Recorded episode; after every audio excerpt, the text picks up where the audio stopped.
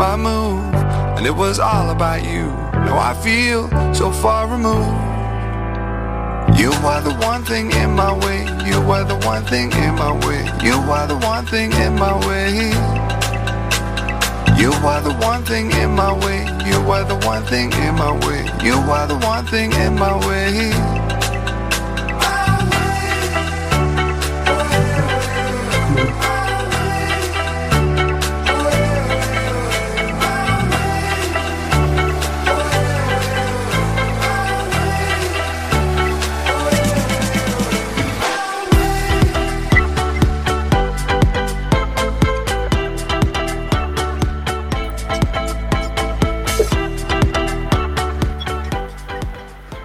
Muy buenas noches, es jueves veinticinco de febrero de dos mil veintiuno. Soy Jorge Varela y esto es Enboxes, su programa de motor. Ya saben, ajusten los respaldos de sus asientos, abrochen el cinturón, bajen los seguros, cierren las ventanillas, les recomendamos que apaguen sus cigarrillos, sintonicen el ciento tres punto cuatro de la F M o si quieren por internet, cuac f m punto org barra directo y ahí estamos. Arrancamos en boxes, programa número veinticuatro de la novena temporada, nada más y nada menos. Como siempre, estamos aquí un grupito de amiguetes preparando el programa. Veo que el señor don Miguel Ramos está ya ahí muy enfrascado en redes sociales. Don Miguel, buenas noches. Muy buenas noches a todos, pues estamos aquí actualizando las redes sociales para indicarles a la gente el enlace que hoy estrenamos emisión por YouTube. Eh, también nos pueden seguir por, por Facebook, eh, por Enboxes Show, eh, Instagram, arroba Enboxes, Twitter, arroba Enboxes, o nos podéis enviar cualquier email con cualquier información de todo tipo a enboxes f m arroba gmail punto com. Y creo que no me olvido de nada. ¿Y la Pepe? David, buenas noches. Ah, bueno. Buenas noches. Tengo que estar siempre yo ahí... Al quite, ¿eh? Y nos faltaba la app, don Miguel. Lo que pasa es que, bueno, la app la pueden usar ya mañana. Si hay alguien que todavía llega tarde de trabajar o tiene que irse a currar y no puede escuchar el programa, pues a través de la app lo pueden escuchar mañana más tranquilos y relajados, porque mañana ya es viernes. Sí, mañana es viernes, ya está. Nada, en cincuenta y nueve minutos es viernes. Es viernes. Eh, nuestro técnico y, y, y jefe de, de, de, de mandos universal y todo. No, no mires para el reloj, que no están ahora. Eh, señor Ancho, buenas noches. Buenas noches a todos. ¿Qué tal? ¿Cómo va la cosa? ¿Estamos ya emitiendo en, en bien, bien, bien, vamos. Ya estamos emitiendo en F M. Sí. Perfecto. Eh, sí, sin problema ninguno, ya llevamos desde pues tres minutillos. Perfecto, bueno. Sí. No sé si, a ver, porque hoy estrenamos el canal de YouTube, como decía Miguel. O Funciona. Sea, Funciona. Bien, sí. Bien. Ya que el, el Facebook el otro día... Primero. ¿Eh? El otro día nos daba problemas el Facebook, pues dijimos, venga, vamos al YouTube y a ver si nos marchamos para Andorra también. Bueno, sé quién se va, ¿eh? Además, ahora, ahora que van a abrir la, la ahora que van a abrir la, las rutas, pues ya está. Sí, efectivamente. Bueno, vamos con los saludos porque hoy tenemos mucha gente para saludar. Eh, como siempre, nuestro compañero Alberto Blanco, don Carlos Martínez, a Flori, a Mitch, a Nico, a Martín, eh, a Bruno y a Fran también, por cierto, y a los oyentes de Radio quince, la emisora de nuestro amigo Marcial que emite por, por internet. Y ya sabéis también que en yerolculino punto com publicamos un montón de noticias. Ah, me olvidaba de Luis, de la gasolinera de, de Celas. Y tenemos que mandar hoy un saludo muy efusivo eh, al grupo de Amigos de los Rallys, que, como podéis ver, tenemos aquí hoy unos colgantes. Eh, ahí, ahí, ahí. Ahí, ahí, ahí. Ahí estamos, ahí estamos. Ahí estamos con esas pegatinas que nos mandaron y estos colgantes del grupo Amigos de los Rallys. Por dar las gracias a, a Diana, a, a U F G, que fue la que gestionó todo, y bueno, a todo el grupo en general de los Amigos de los Rallys, gente que trabaja ahí muy desinteresadamente colaborando en los rallies. Y hablando de rallies, pues mira, vamos a aprovechar para saludar a, a Yago Freire, que nos estará escuchando desde Aranga y bueno, estará deseando que llegue el Rally de Coruña, que pase por allí seguramente. Bueno, eh, por cierto, ayer se celebró... Quiero mandar un saludito. ¿Quién? Yo. Dime, dime, ¿a quién? Yo quiero saludar a don Marcial, que es la persona que me ayuda con el ciento veintiocho. A ver, maticemos lo de ayudar. ¿Qué te hace el ciento veintiocho, no? ¿Me ayuda? Sí. Vale. Vale, vale, vale, perfecto. Pues Marcial, gracias por hacerle el ciento veintiocho a Miguel. Muy, muy profesional, sí señor. Sí, sí, bueno, de sí. momento Bachi, ¿cómo vamos de momento Bachi?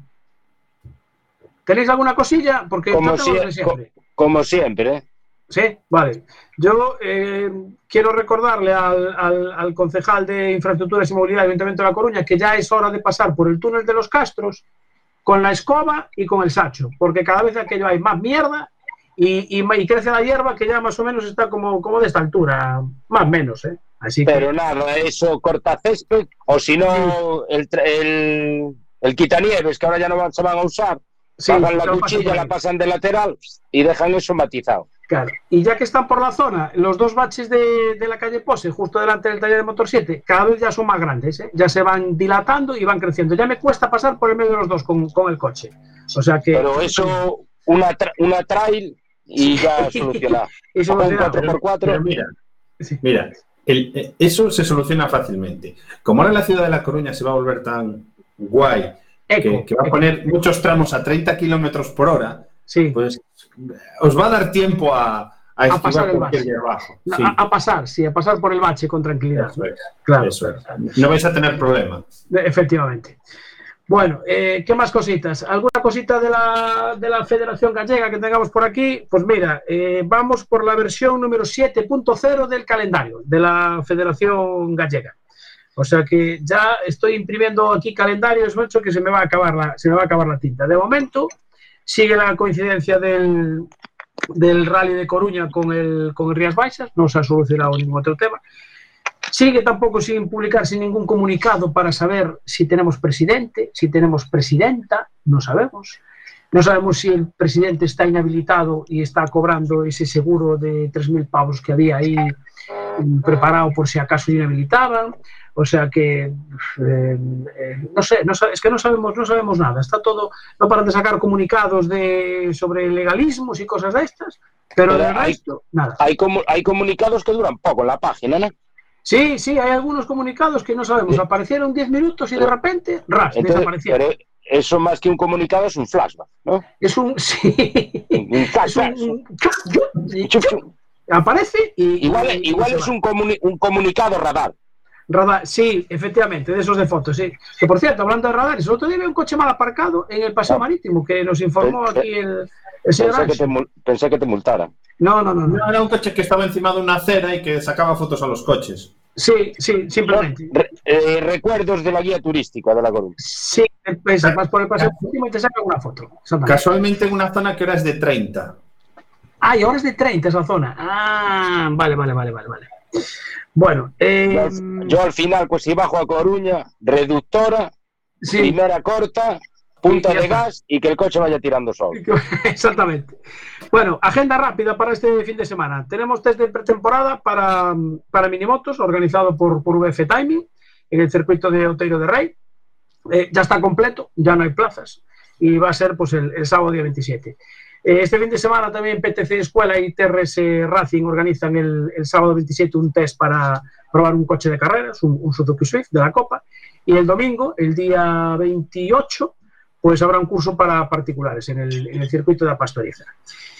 Eh, recordar, desde mañana miércoles, nuestros... Eh, miércoles, sí, estoy yo bien. Desde mañana viernes, eh, día veintiséis, pues eh, nuestros mecenas de la tortilla por fin, por fin pueden abrir. Eh, tenemos ahí a los amigos de la cantina de Narla, a, al Paso, allí en Espíritu Santo, en la Rotonda, tenemos al Pescador en Sada y tenemos a la Barquiña en, en Fonteculler. Y también desde mañana pues está abierto ya el, el Hotel Mar de Ézaro, en, delante de la playa de Ézaro, allí en, justo por donde se va para la cascada, del amigo Miguel y, y Alessandra. Un, un inciso, eh, ¿nosotros podremos ir a, a Ézaro este fin de semana? Sí, sí. ¿Sí? Porque, Porque a partir de mañana se abren los ayuntamientos que coincidan con tu área sanitaria. Y, nos, y por ejemplo, aquí en Coruña es Coruña C. Entonces sí. puedes, puedes hacer toda esa ruta, a excepción de creo que ahora mismo hay dos ayuntamientos, porque lo, lo, lo están cambiando constantemente, que los puedes atravesar pero no te puedes parar. Exacto. Sí, señor. Que... efectivamente. Va a haber muchas motos este fin de semana, ¿eh? Sí, no, no está. Puede ser, puede ser, puede, puede ser. Además, da buen tiempo, da buen tiempo. Bueno, eh, ¿qué hora es? Son y diez, vale, justitos, vamos justitos de tiempo.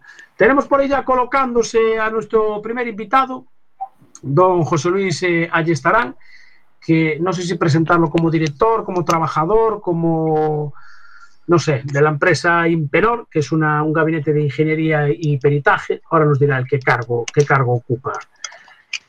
Es un gabinete especializado en accidentes de tráfico y me sorprende el, el, el segundo, la segunda especialización que tienes que ver, análisis de biomecánica. Eso suena como muy espectacular. Buenas noches, José Luis. Buenas noches. ¿Se oye? Sí, sí, perfectamente. Vale. Te vemos y te oímos de maravilla. Vale. Eh, oye, esto de análisis de biomecánica, así en, en dos palabras, ¿qué significa? Pues esto viene a raíz de lo que se denomina el esguince cervical, es ah. decir, las colisiones por alcance que provocan lesiones que solo se detectan por la, la simple manifestación del perjudicado. Es decir, cuando hay un, una colisión por alcance que no causa traumatismos eh, directos o fracturas o colisiones que, de donde se aprecian como, como, como cuando hay un atropello, ¿vale? ¿Sí? Eh, se producen muchas molestias de lo que se denomina el esguince cervical. Eh, a raíz de muchas reclamaciones, muchas reales y otras no tan reales, pues se eh, viene estudiando el tema del traumatismo y del comportamiento de las les, lesionadas. A raíz de esto, eh, hay la última ley, la ley treinta y cinco barra dos mil quince, del nuevo baremo de tráfico, establece los requisitos para reclamar, para eh, considerar las lesiones que no son objetivables de, desde el punto de vista médico. Es decir, uh-huh. un paciente va al médico y dice, me duele el cuello, me duele la cabeza, y el médico le receta, pero no hay un sí. parámetro que se establezca. Y la ley establece que para que se pueda indemnizar se tienen que dar cuatro requisitos. Uno es el tema del periodo transitorio desde que se produce el accidente hasta que se manifiesta el dolor, es, eh, tiene que, no puede pasar más de setenta y dos horas. Ajá. Otro es que el paciente no te, es en exclusión, que no tenga otras molestias eh, que tengan que ver con la columna vertebral. El tercero es el criterio de intensidad, es decir, que se ha tenido que dar una intensidad determinada para que en función de las características se produzca, se pueda producir un accidente lesivo. Y el cuarto es el cronológico, es que esas lesiones sean compatibles con ese tipo de accidente. Bien, para este tipo de cosas hace falta que haya un médico y que haya un gabinete de ingeniería.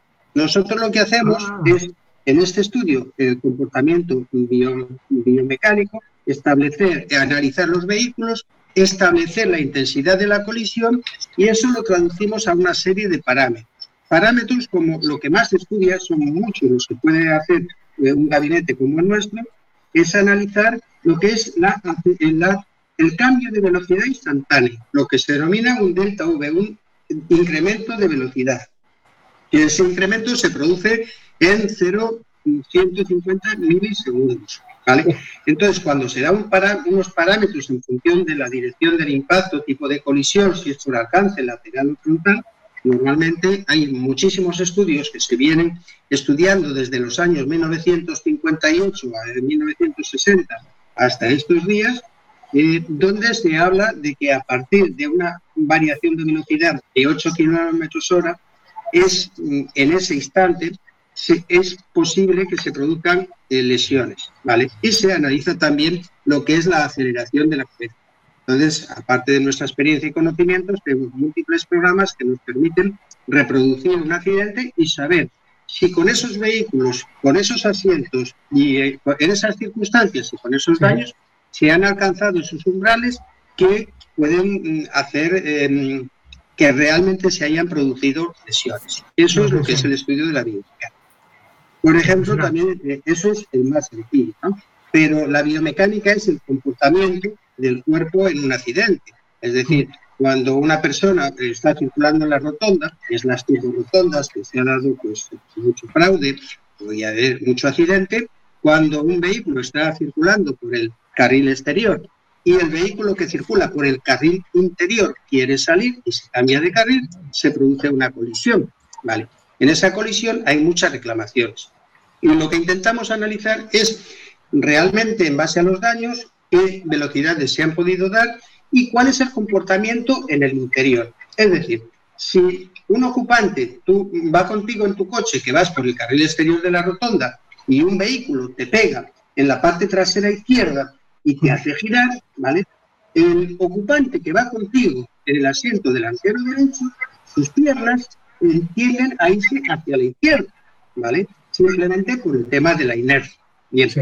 Es decir, que vemos si resulta que tiene la rodilla y que tiene ligamentos y que tiene roturas, ver si ese impacto se ha podido producir la pierna derecha, en vez de ir contra la puerta, va en el sentido contrario. Con lo cual, muchas veces cuando hay fracturas de cubito, de gol, de giros y demás, luego se busca o se amaña un accidente para reclamar lesiones. Y la partería mecánica es ver si esa lesión es compatible por intensidad y por forma con ese accidente, ¿no?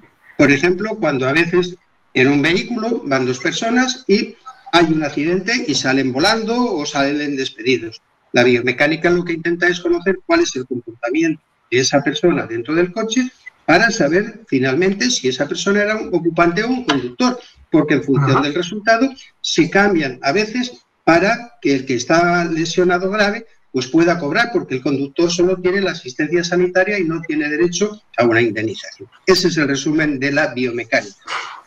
Eh, bueno, en dos palabras. Sí. Mejor explicado imposible. Eh, no. eh, Miguel, tú que querías preguntar, que me dijiste, déjame, yo tengo una pregunta ya muy rápida, a ver, adelante. Sí, eh, vamos a ver, como habréis visto todos, eh, durante estos últimos días, pues ha habido muchas manifestaciones, alborotos, y hemos visto, pues, eh, destrozar locales, eh, quemar motos, sí. eh, romper coches. Y mucha gente, eh, pues, acaban preguntándonos, eh, oye, ¿y eso, de eso ¿qué, qué, qué, qué, quién lo paga? ¿Eso me lo tengo que comer yo? O sea, yo tengo mi moto aparcada en la acera, me la queman y, y nadie se hace responsable de eso. José Luis, ¿quién se puede hacer cargo de eso? Bien. ¿Por qué ocurren eh, esos casos? Vale. Hay un organismo que lo pagamos entre todos, que es el Consorcio de Compensación de Seguro, ¿vale? Uh-huh. Eh, cada uno de nosotros en nuestra póliza de seguro, tanto de la casa, coche o de la comunidad, hay una pequeña, un recargo que es el recargo del consorcio. Eso no tiene nada que ver con, ¿vale?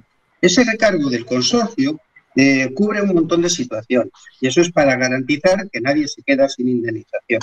Cuando hay un accidente de una persona que se da la culpa y afecta a las personas, a, a un lesionado o fallece alguien, el consorcio se hace cargo de la indemnización que por baremo corresponde, si es un fallecido, una lesión o cualquier otra cosa. Cuando vemos, por desgracia, que hay un accidente donde alguien va sin seguro, si se verifica que no lleva seguro, el consorcio tiene que responder por todo. Y después el consorcio intentará recobrar del propietario del coche, del conductor, de quien pueda, pueda reclamar a ambos y de que, que crea que tiene dinero para recuperar. Y el consorcio también cubre en casos de terremoto, terrorismo, inundaciones, que hemos tenido un montón. Y hay otra, eh, y por ejemplo, imaginaros que la Guardia Civil, pues para eh, detener a alguien o para eh, hacer una, un registro, una entrada, eh, creyendo que, bueno, pues para evitar cualquier conflicto, Eh, fuerza la puerta de una vivienda. Esa vivienda, sus daños también los cubre el consorcio. Bien, pero el consorcio, además de los hechos de terrorismo, cubre también lo que es el tumulto. ¿Sí? Y eso, eh, ¿qué dice el tumulto? Todo esto del consorcio, si a alguien le interesa y demás, hay un, el Real Decreto trescientos de dos mil cuatro recoge todas las actuaciones del consorcio. Hemos dicho solo unas cuantas, ¿vale? Que lo pagamos entre todos. Sí. Bien, no es decir lo paga el Estado, lo hemos pagado todos.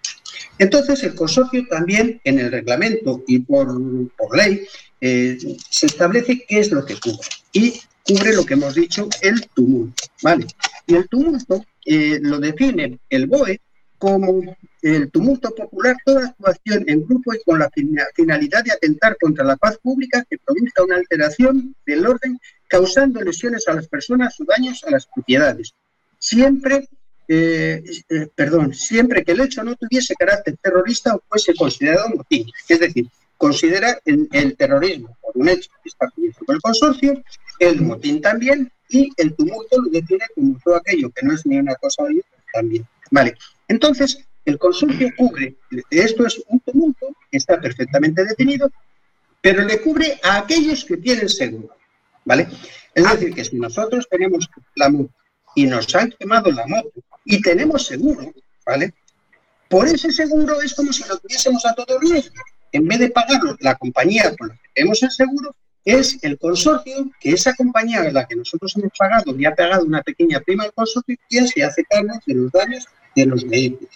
Actualmente, antes no era así, cualquier vehículo en España que tenga un seguro, automáticamente ya paga la prima al consorcio. Antes los vehículos que estaban a terceros, solo a terceros, no pagaban la prima al consorcio. Ahora sí. Con lo cual, todos los vehículos que tienen un seguro tienen la garantía de tumulto, terrorismo, actos vandálicos, no, eh, cualquier otra actuación o inundación, ¿vale? Entonces, en este caso, la reclamación, el, los abonos de todos los vehículos que tengan sí. seguro, repito, siempre que tengan seguro, se hace cargo el consorcio. Si no tienen seguro, habrá que ver quién le prendió fuego. Y vale. Eso mismo ocurre con todos los comercios, pero todos los comercios que tengan un seguro. Si no claro. tienen seguro, el consorcio no hace de, de asegurador de esos temas. Vale. Y a veces y tenemos cosa. que diferenciar cuando se habla de zona de consorcial, de zona de catastrófica. Cuando hay una gran tempestad o hay un problema en un sitio y el Estado establece que es una zona catastrófica, ¿vale? Sí. Eso lleva unas connotaciones de eh, ayudas, subvenciones con bajo interés, a fondo perdido, ¿vale? Para ayudar a reconstruir esos daños. Sin embargo, cuando es, por ejemplo, un vendaval, lo que hace el consorcio es analizar si se han dado las características de zona. Es decir, si se han superado los ciento veinte kilómetros hora durante más de diez segundos y hay medidores en toda España, automáticamente se considera que es una zona consorcial. Y el consorcio paga todos los daños que se han producido a vehículos o en caso de inundaciones o desbordamiento de ríos, paga a los que tengan seguro. Y el, cuando hay ayudas del gobierno, ayuda a los que no tengan seguro. Y por eso hay que cruzar los datos, porque yo puedo estar... que me pueden indemnizar los daños de mi vivienda porque está asegurada, pero por otro lado hay otras ayudas del gobierno que también van a cubrir lo mismo y evidentemente se va a cobrar dos veces. Entonces, claro, pero una cosa, José Luis, eh, una cosa. Eh, por ejemplo, nosotros, o sea, vimos todos, pudimos ver las imágenes de, de dos o tres motos quemadas. Vamos a partir de la base que tienen el, tienen el seguro. Entonces, tú en principio, ¿a quién le vas a reclamar? ¿A tu compañía? No, la compañía no puede pagar, pero la compañía te puede hacer la defensa y reclamación. Es decir, eso, eso. Toda la reclamación, perdón, la puede hacer tu corredor de seguros, tu propia compañía, o puedes hacer la reclamación directamente hacia el consorcio. Basta que haya una página web del consorcio o por ah. teléfono. Cualquier método que te van a dar un número de siniestro, puedes hacerlo. Sí. Es decir, es una reclamación muy sencilla y el consorcio funciona muy bien. Es decir, puedes exigir, puedes hacerlo directamente o con tu mediador o tu propia compañía te haga las gestiones. Vale. Y, y por ejemplo, eh, tú ahí tienes derecho, porque imagínate, yo utilizo la moto para trabajar y, y, y estos que estaban pues defendiendo sus cosas y tal, pues me queman la moto, ¿no? Eh, uh-huh. Yo la moto la necesito para trabajar. O sea, yo puedo reclamar aparte del valor de la moto y, bueno, y otra cosa. Eh, ¿qué valor me van a dar por la moto? ¿El que el real? El, porque hay lo del valor... Eh, venal y bien. Si te lo dan siniestro total, bueno, todas estas historias que después surgen cuando, cuando no tienes el vehículo, claro. Correcto. Eh, cuando estamos hablando de estos daños, el consorcio está actuando como aseguradora propia, en nombre de ah. tu compañía, ¿vale? Y ah. en ese caso solo cubre el valor de mercado. O sea, no utilizaban, sino el valor de mercado para establecer la, la publicidad, eh, cómo se ha vendido una cosa similar. Como un piso, ¿cuál es el, el piso de mercado? Pues lo que el, el valor de los pisos medios de la zona. Vale, sí. Entonces una motocicleta o un coche, en función del número de kilómetros, la antigüedad y los extras, tiene un valor. Entonces el consorcio paga ese valor.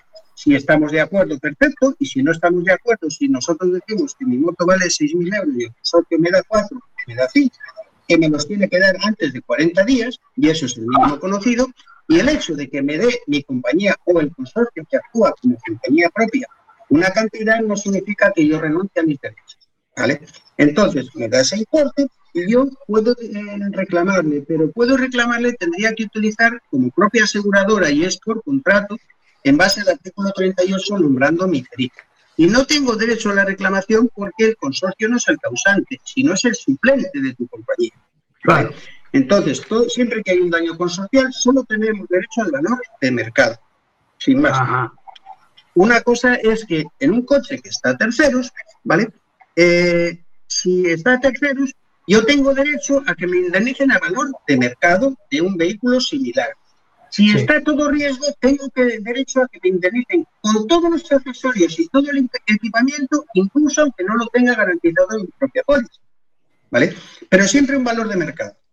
Y no puedo reclamar vía judicial al consorcio, sino que yo tengo que exigir que en los cuarenta días me paguen lo que se denomina el mínimo conocido, tienen que dar lo que se denomina la respuesta más motivada, con, haciéndome una propuesta que no me la tienen que condicionar a que yo esté de acuerdo, ¿vale? Y luego puedo plantear, consultar con un perito, decir, me pagan esto, ¿qué hago? ¿Tengo derecho, puedo reclamar más? ¿Cuál es la vía más económica?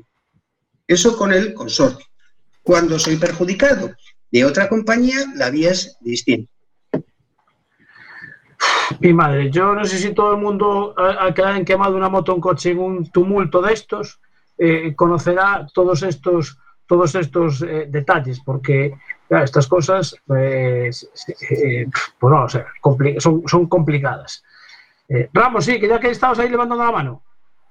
Eh, y vamos a ver, todas estas reclamaciones se hacen, como decías, al consorcio, el seguro, pero es solo... Cuando hay este tipo de tumultos o, eh, o en el día a día yo tengo mi coche aparcado, me dan un golpe, ¿también puedo utilizar eh, estas reclamaciones?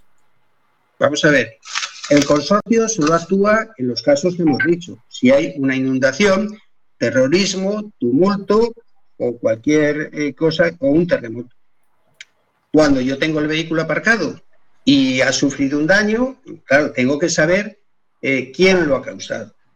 El consorcio también es el, el depositario del P I V A, que es el fichero de vehículos automóviles. Es decir, que si yo veo una matrícula y quiero saber dónde está el seguro, porque a mí no me importa que el tío que le pegó a mi coche, que se llame fulanito, menganito. Lo que quiero es que me respondan. El tío no me va a responder. El consorcio me va a decir dónde está asegurado. Si tiene seguro, me lo pagará, eh, reclamaré a su compañía, y si no tiene seguro, le reclamaré al consorcio. ¿Vale? Eso es el procedimiento. Si yo tengo un vehículo aparcado o soy un perjudicado, estando aparcado o no, el derecho que tengo como tal es distinto a si soy asegurado. Si yo estoy, soy un perjudicado, tengo derecho a que me den lo que es el valor de mercado de un vehículo de similares características más los perjuicios que he tenido, que es lo que decía Jorge. Es decir, aquí en el sistema judicial español, si yo tengo un vehículo industrial que lo utilizo para el trabajo, que soy un taxista, o um, soy un transportista, o tengo un camión, está sí. establecido más o menos cómo se hace la reclamación del perjuicio que he tenido por tener un vehículo que no ha podido trabajar.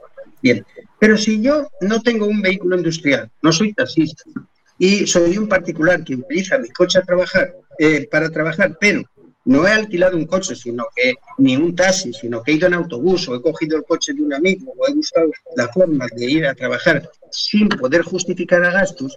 Cuando yo no puedo justificar ese gasto, el, la ley, la ley no, la jurisprudencia establece un sistema de compensación. Y ese sistema de compensación que se venía eh, utilizando en las audiencias, tenemos justo que este año, el veinte de julio de este año pasado, salió una sentencia del Supremo, que recoge todo y es de José Pereira Spiegelberg, que ha sido presidente de la Audiencia de La Coruña, donde establece lo que se denomina el valor de afección. Y el valor de afección no es aquello que entendíamos porque yo tengo un coche clásico y le quiero mucho y le tengo mucho afecto, sino que en la jurisprudencia establece el valor de afección como el cariño, la, el conocimiento y sobre todo los perjuicios y molestias que a, me ha causado a mí mi vehículo. ¿Vale? Entonces, el Supremo ya considera que a un perjudicado hay que darle el valor de mercado más el valor de afección. El, y el valor de afección, aquí en la Audiencia de Coruña, están estableciendo en torno a un treinta por ciento del valor de mercado. Mientras que en Pontevedra el valor de afección lo consideran entre un veinte y un cincuenta en función de otros criterios. Pero siempre es un valor añadido que suple los perjuicios y esas molestias que nos está ocasionado porque somos perjudicados. Y, bueno, y, eh, José Luis, y, está... Eh, sí. Para terminar, eh, la gente de esto muchas veces no sabe. Eh, imagino que vosotros los podréis asesorar y cómo se pueden poner en contacto con vosotros. Bien, hay... Gracias. Yo no quería hacer publicidad, pero hay una cosa que tenemos que hacer es que todos los usuarios sean conocedores de sus derechos, ¿vale? Es decir, que muchas veces tenemos, nos destrozan el coche y la compañía nos da el valor venal eh, y nos da nuestra propia compañía por el convenio entre compañías y nos da un valor, un importe que no estamos satisfechos y tenemos que reclamarlo. Y tenemos que recurrir a un perito, podemos ser nosotros, hay abacas, hay muchos peritos en mercado que están defendiendo la postura o el, las necesidades del asegurado. Entonces, cuando tenemos, nos encontramos con un problema, hay que acudir a un perito y a veces hay que ir a un abogado. Pues claro, el problema ya, aunque sea nuestra compañía quien nos hace una oferta, el causante no es nuestra compañía. Tendríamos que reclamar a la compañía causante, ¿vale?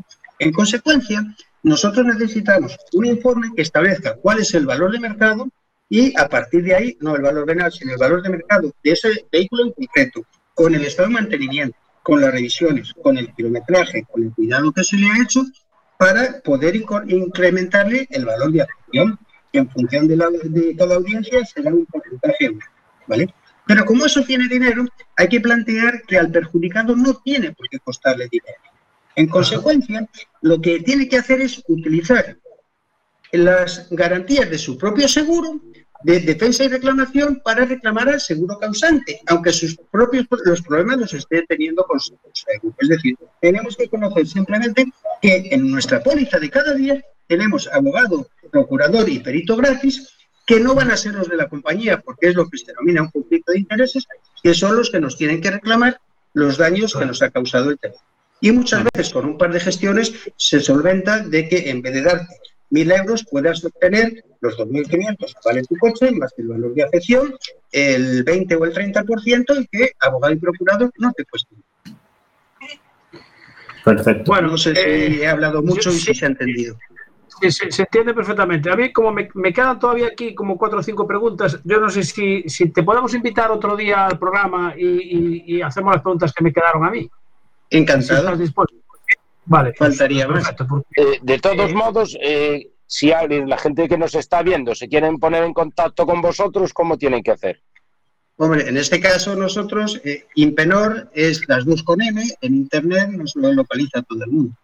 Pues perfecto, ahí queda. Fabuloso. Pues ahí queda, queda eso, para que cualquiera que tenga una reclamación o necesite información, pues se, po- se pueda poner en contacto con vosotros. Exacto. Perfecto. Bueno, eh, me, no te queremos despedir ni echarte. Si te quieres quedar en el programa, ahora vamos a hablar de, de, de dos ruedas. Eh, son motos pequeñas, a lo mejor para ti igual ya no, ya no te va muy bien. Pero bueno, si te gusta el mundo de la, las dos ruedas y la competición, tenemos ahí ya a Willy Rivas y a, y a Luis Ponte. Muy buenas noches a los dos.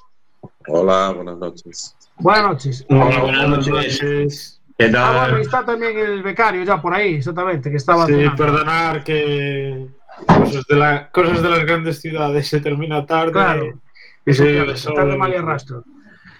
Bueno, eh, Willy y Luis, eh, creadores eh, y trabajadores de la, de la C A P Dani Rivas.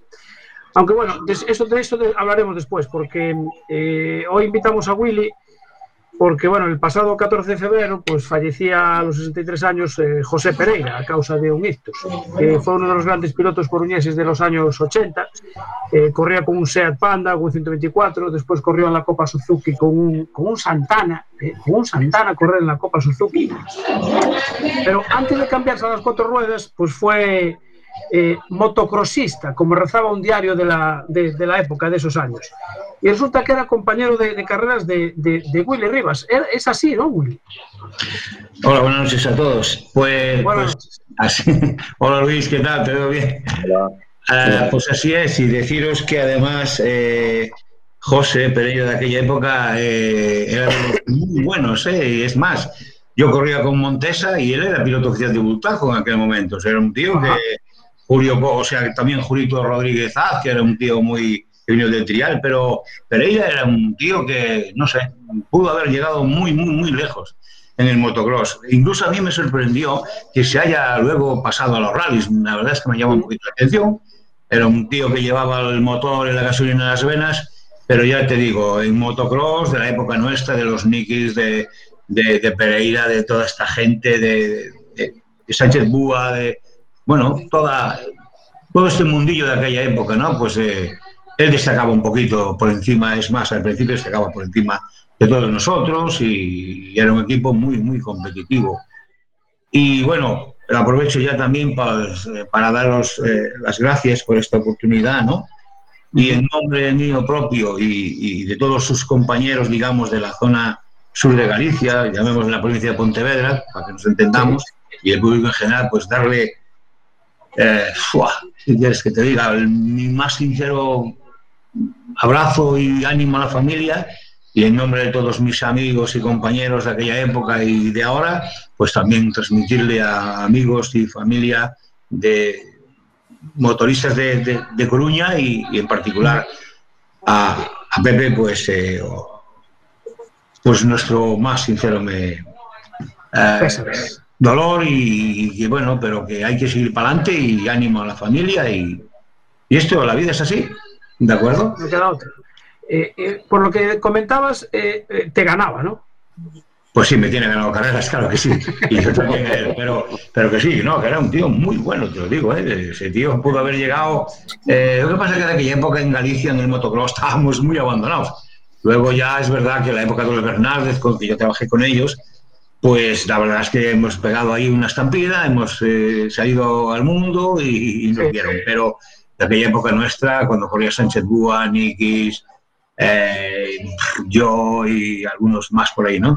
Pues eh, bueno, nos costaba mucho salir a un, salir de, de Galicia. Eh, yo de me acuerdo Galicia. Cuando fuimos a correr un mundial a, a, a Circuito del Vallés y a Mungai y a, y a, y a, y a Lérida, pues tardábamos, creo que eran con el remolque y un Citroën que llevábamos, creo que tardábamos un, un día y una noche llegar allá, algo así, era una cosa inhumana.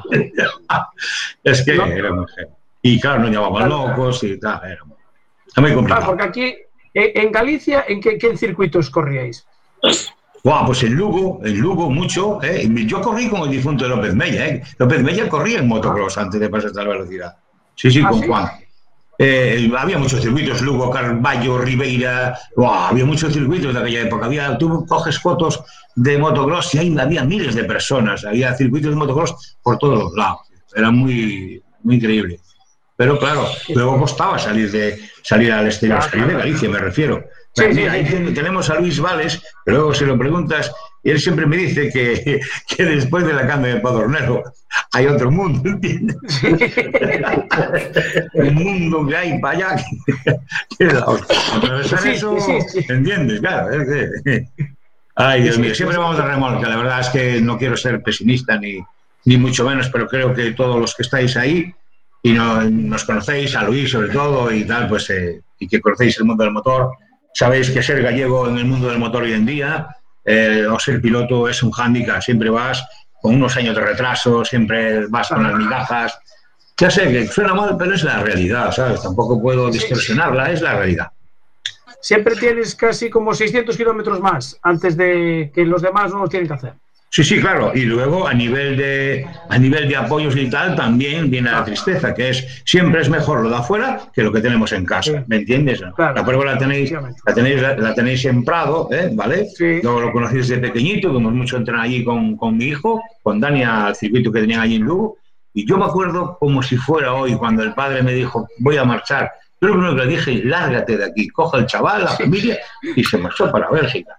Claro, hoy en día es, es, es el número uno mundial, claro, ahora todo el mundo le quiere ayudar. Ya, y, claro, y, mientras, y mientras tanto marcharon para allí, la mamá limpiando casas, eh, han sacrificado a su hermana, eso tiene un valor a la hermana increíble, si la hermana no sería campeón del mundo, porque le han quitado una parte de la vida a su hermana para dársela a él. Sí, eso es lo más, el amor más bonito que existe, ¿entendéis? Para llegar a ser campeón del mundo. Y ahora, pues viene todo el mundo a opinar y a hablar, ni, ni idea, no tiene ni idea de lo que se han sacrificado esa, esa familia, han dejado su Lugo natal con dolor, con a los abuelos de todo, eso es increíble. Es un campeón, un campeón del mundo que eso le cuesta, bah, le cuesta un montón serlo, pero lo va a ser y va a marcar, acordaos de lo que os digo yo hoy, va a marcar una década de diez años que no le va a ganar nadie. Estoy rezando para que lo que atraviese el charco ya, quiero verlo ya correr en América. Va a ser espectacular. Menos mal que ahora por lo menos la televisión de Galicia eh, va a emitir otra vez en la segunda temporada las, las carreras, por lo menos alguien se, se va claro, a dar cuenta claro, de que aquí claro. también tenemos talento. Claro, claro, claro, ahora sí, bien, bienvenido sea, pero, pero detrás del sufrimiento, que lo sepáis, mucho trabajo. Sí, sí. Bueno, eh, Luis, que te veo ahí pensando ya en coger el remote, y, vamos a ver, está relajado, sí. Eh, no sé, creo que tuvo un día complicado eh. Vamos a ver, eh, para el día veintisiete, vamos a hablar ya de la, de la C A P Dani Rivas dos mil veintiuno, para el sábado veintisiete, voy a decir, estaba previsto o está previsto la selección de la C A P Dani Rivas en, en el circuito de R siete, en Tarancón. ¿Confirmamos? ¿Desmentimos? Pues hay que desmentirlo, por desgracia, porque, bueno, por la situación vale. actual del COVID y, y por el tema, sobre todo, de cierres perimetrales, desplazamientos, pues al final hemos decidido eh, lo que es retrasar un poco la, las pruebas de selección. Bien. ¿Y tienes fecha ya o habrá que esperar a ver cómo avanza esto? Bueno, la verdad que tenemos que esperar porque estamos, estamos trabajando con la posible nueva fecha, pero realmente queremos estar seguros de que todos los permisos y de que todas las autorizaciones de tanto de la Junta de Castilla-La Mancha como de las federaciones y de todo, esté todo ok para poder hacerla en el circuito Dani Rivas de Tarancón. Bien. Bueno, eh, recordar un poco que, recordaros un poco cómo se puede, porque bueno, en el, en el Facebook vuestro de, de C A P Dani Rivas eh, veo que la gente se va inscribiendo. ¿Cómo iba, a qué ritmo iban los inscritos? ¿Tenías mucha gente ya apuntada? Sí, la verdad que en, que en la categoría de minimotos la línea es ascendente, es más, este, este año hemos decidido aumentar el número de plazas a veinte, a veinte ah. niños de seis a nueve años y la verdad que en la categoría mini G P, si comparamos con el año anterior, la verdad que el nivel de inscripciones está siendo un poco, un poco más bajo. Pero bueno, la verdad que contentos porque la situación que estamos viviendo pues no es nada propicia para, para este tipo de, de acciones y eventos. Pero que bueno, siempre hay cosas reconfortantes como ayer mismo que recibimos una llamada de Finlandia de, de una familia y de una madre súper interesada en, en correr la C A P Dani Rivas. Para ellos allí es una referencia, que solo tienen una escuela de niños, de pilotos, y que querían venir con dos pilotos. Fijaros hasta donde llega la dimensión internacional de la C A P Dani Rivas. Me quedé sorprendido. Bueno, Luis, Luis, Luis, perdona, que el año pasado ya tuvimos de Rusia. Sí, de Rusia, es verdad. La verdad que... Y hace, y hace dos tuvimos a un ruso que venía a todas las carreras desde Rusia. El Karpushin, ¿no? Karpushin. Karpushin. Sí. Eso es afición, ¿eh? Eso es afición. Sí, sí, la verdad que, la verdad que nos ha sorprendido porque hemos tenido de, de muchas nacionalidades en estos seis años. Y la verdad que lo que decía Willy antes, ¿no? Que realmente nos cuesta... Eh, a todo lo que es gallegos salir, todo lo que es relacionado con el motor, pero realmente eh, esta copa en homenaje por, por lo que nació, cómo fue y la esencia y el A D N que tiene, pues ha cogido un carácter, pues la verdad que internacional, y somos referencia a nivel internacional europeo en las copas de promoción de niños. Entonces, por una parte está que nos cuesta Eh, salir y echar las cosas adelante, pero por otra, la verdad que estamos súper contentos y orgullosos de, de la dimensión que ha cogido nuestra Copa de Promoción. Y sobre todo, hoy, hoy lo hablaba con Willy, ¿no? Que realmente al final eh, el éxito o no éxito de esta Copa eh, puede venir dado porque, a ver, estamos locos de pasión, nos gusta la música, tratamos a los niños como, como auténticos pilotos y sí. sobre todo el facilitarles a un coste cero prácticamente, porque los padres no tienen que comprar motos, no tienen que poner neumáticos, no tienen que poner gasolina, no tienen que poner recambio, no tienen que pagar nada. Entonces realmente eh, estamos súper contentos de también tener la suerte de contar uh-huh. con los apoyos para poder echar esto adelante año tras año. Claro. Eh, de todas formas, tú finlandés no hablas, ¿no? No, pero fijaros que se da la circunstancia que al final pues chapurreas un poco el, el inglés y ella intentaba hablar algo el español y vale. la verdad que, que al final eh, nos entendimos y realmente pues llamaba la atención, ¿no? Que fijaros que aquí que hay un montón de escuelas, hay un montón de campeonatos, pues sí. Eh, tienen en concreto a dos pilotos que son los que quieren traer para, para hacer aquí esta Copa, pero que realmente allí son punteros, son, son pilotos de, de nueve años, pero que realmente lo que ella decía que claro, que el nivel que hay en Finlandia es bajo y quieren traerlos a competir a España porque al final España es la referencia del motociclismo a nivel internacional. Es decir, si quieres ser piloto de motos, hay que venir a España. Bueno, a ver, David, que levantamos la mano y antes. Sí, eh, bueno, buenas noches a los dos, a Willy y a, y a Luis. A Luis aún, aún me lo cruzo de vez en cuando. por, por posibilidad. Mira, eh, ¿cómo os influye ahora el tema COVID? Eh, ¿Las medidas? Son, os, ¿Os han puesto algunos requisitos o...? Está más complicado, obviamente está más complicado, está más complicado para todos. Ya la, la vida cotidiana que conocíamos ya ha cambiado. Pero ¿cómo influye eso a nivel de organizar una, una C A P Dani Rivas como organizáis vosotros?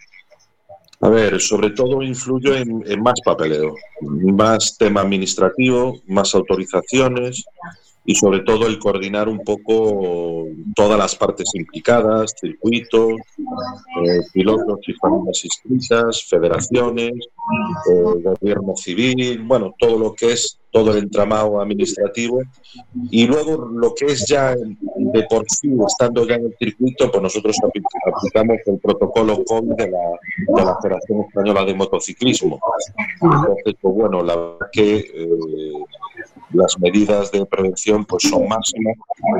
Ya tenemos la experiencia de, del año pasado de organizar el Campeonato de España de Velocidad, precisamente también en el circuito Dani Rivas. Y, y la verdad que en ese sentido es coordinar todas esas partes para que todo, todo funcione.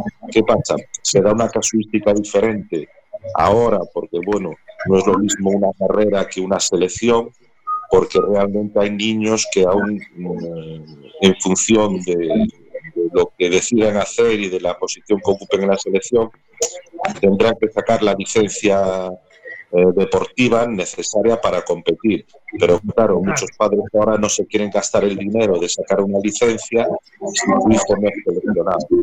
Entonces darle forma a eso y buscar alternativas para que sea federado al cien por ciento es lo que cuesta un poquito más en estos momentos. A ver, eh, el becario, Luis, levantado la mano.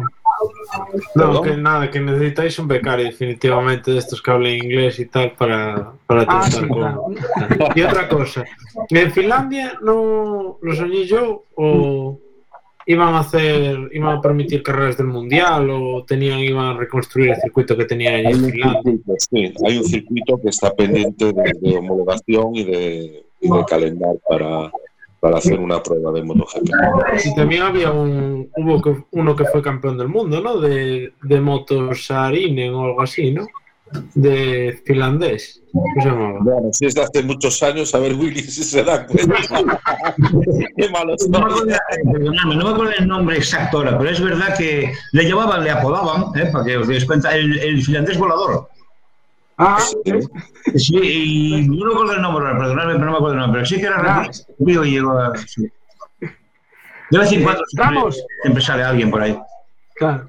Ramos, que levantaba la mano tú. Buenas noches.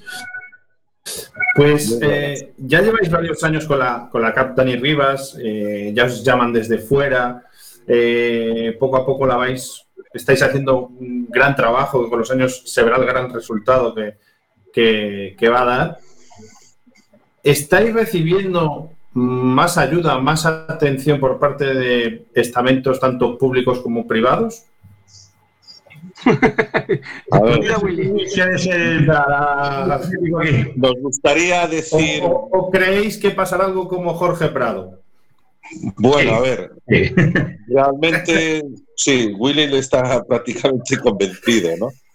Yo tengo que ser más, porque como es una labor tan complicada y difícil, eh, tengo que ser un poco más optimista, ¿no? Realmente es muy complicado, y más en los momentos que estamos viviendo, porque las empresas pues no están pasando buenos momentos. Cada vez es más difícil encontrar apoyos para, para echar esta copa de promoción, y más como la tenemos nosotros planteada con el A D N que tiene esta copa, donde queremos ayudar a los niños a cumplir sus sueños, que, que no importe el dinero, que nos dé igual. No queremos seleccionar padres con dinero ni padres con patrocinio, queremos seleccionar niños con talento, uh-huh, y que el dinero pasa a un segundo plano. La verdad que lo, lo, lo hemos conseguido a lo largo de estos años, pero que realmente cada vez cuesta más el, el, el poder hacerlo. Para que os hagáis una idea, ¿no? Este año eh, la Federación Española... Eh, va a cambiar el reglamento del Campeonato de España de Mini Velocidad, y nosotros nos gusta ir de la mano de la federación en el sentido de que nuestros niños corran con el mismo neumático y con la misma medida de llanta, que es lo que va a cambiar. Pero claro, todo este cambio no es lo mismo comprar un juego de llantas y un juego de neumáticos que comprar veinte juegos de neumáticos y veinte juegos de llantas. Estamos hablando de muchísimo dinero. Entonces, un cambio de este tipo de reglamento y que nosotros queramos que nuestros niños corran igual, con el mismo neumático, con la misma medida de llanta, para que en un futuro salten ese Campeonato de España, pues la verdad que muchas veces surgen estas cosas y se disparan los, los costes, y es donde muchas veces empiezas a pensar eh, si realmente... Eh, mm, es factible mantener eh, este A D N en el tiempo, si realmente no conseguimos los apoyos necesarios. Claro, sin sí, tener sí. que ir a decirle a los padres, ustedes tienen que pagar tanto por correr. Tanto. Vale. ¿Y, y ese cambio a qué se debe? ¿A una homologación a nivel internacional, nacional, europeo o a qué? A ver, eh, yo creo que... A ver, mmm, Quiero decir, o, es, la, la o, es exceso, o es un exceso de estocaje que tendrán por ahí para soltar. Bueno, venga, me has ayudado un poco, a ver. Pensad lo que, que al final, pensad lo que queráis, se vais a acertar seguro. A ver, al final, al final, ¿qué pasa? Hay una marca nueva de neumáticos con unos intereses comerciales, ah. hay una medida de llanta que va unida a unos intereses comerciales, y eso pues al final supone... Eh, pues quinientos, seiscientos euros por moto y multiplicado por, por veinte.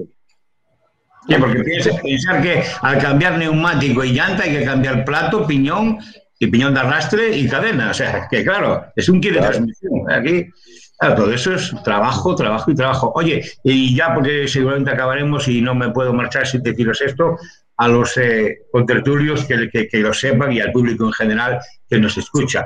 Eh, Luis lo explicará mejor que yo, pero bueno, yo le doy la pincelada y él que lo termine. No, yo no sé ahora mismo de memoria, no tengo tanta memoria como él, pero desde que empezamos en la Dani Rivas C A P, nuestro orgullo ahora y, y lo contentos que estamos, hemos conseguido que ya que como mínimo unos, yo recuerdo ahora unos cinco o seis niños, Luis, rectifícame, Ya, ya, ya están, ya los tenemos en el Campeonato de España y en las primeras así ganando, que en circuitos grandes ya, ¿eh? Corriendo con llanta diecisiete.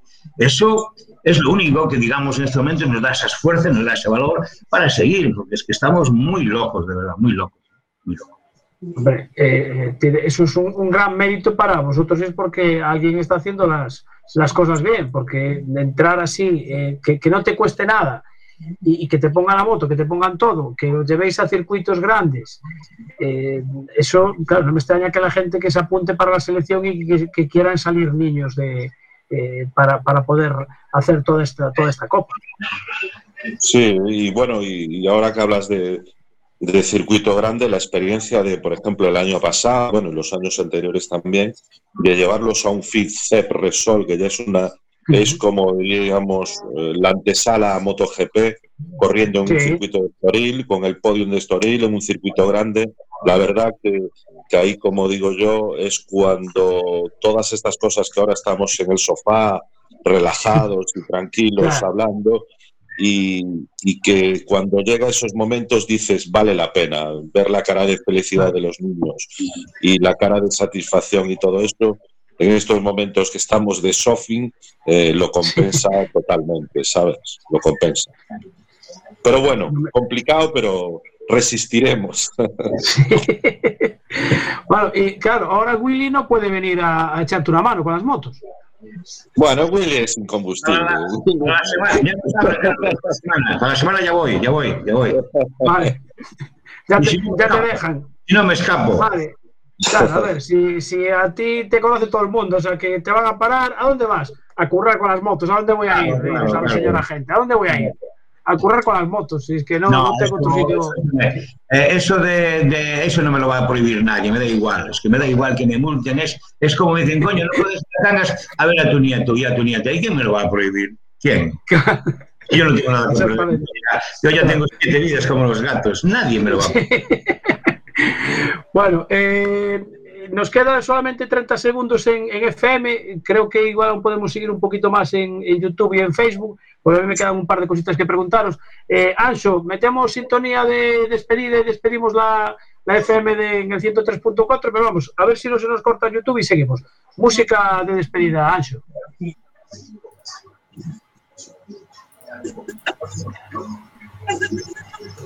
My way, my way, two-faced, but in my heart I understand. I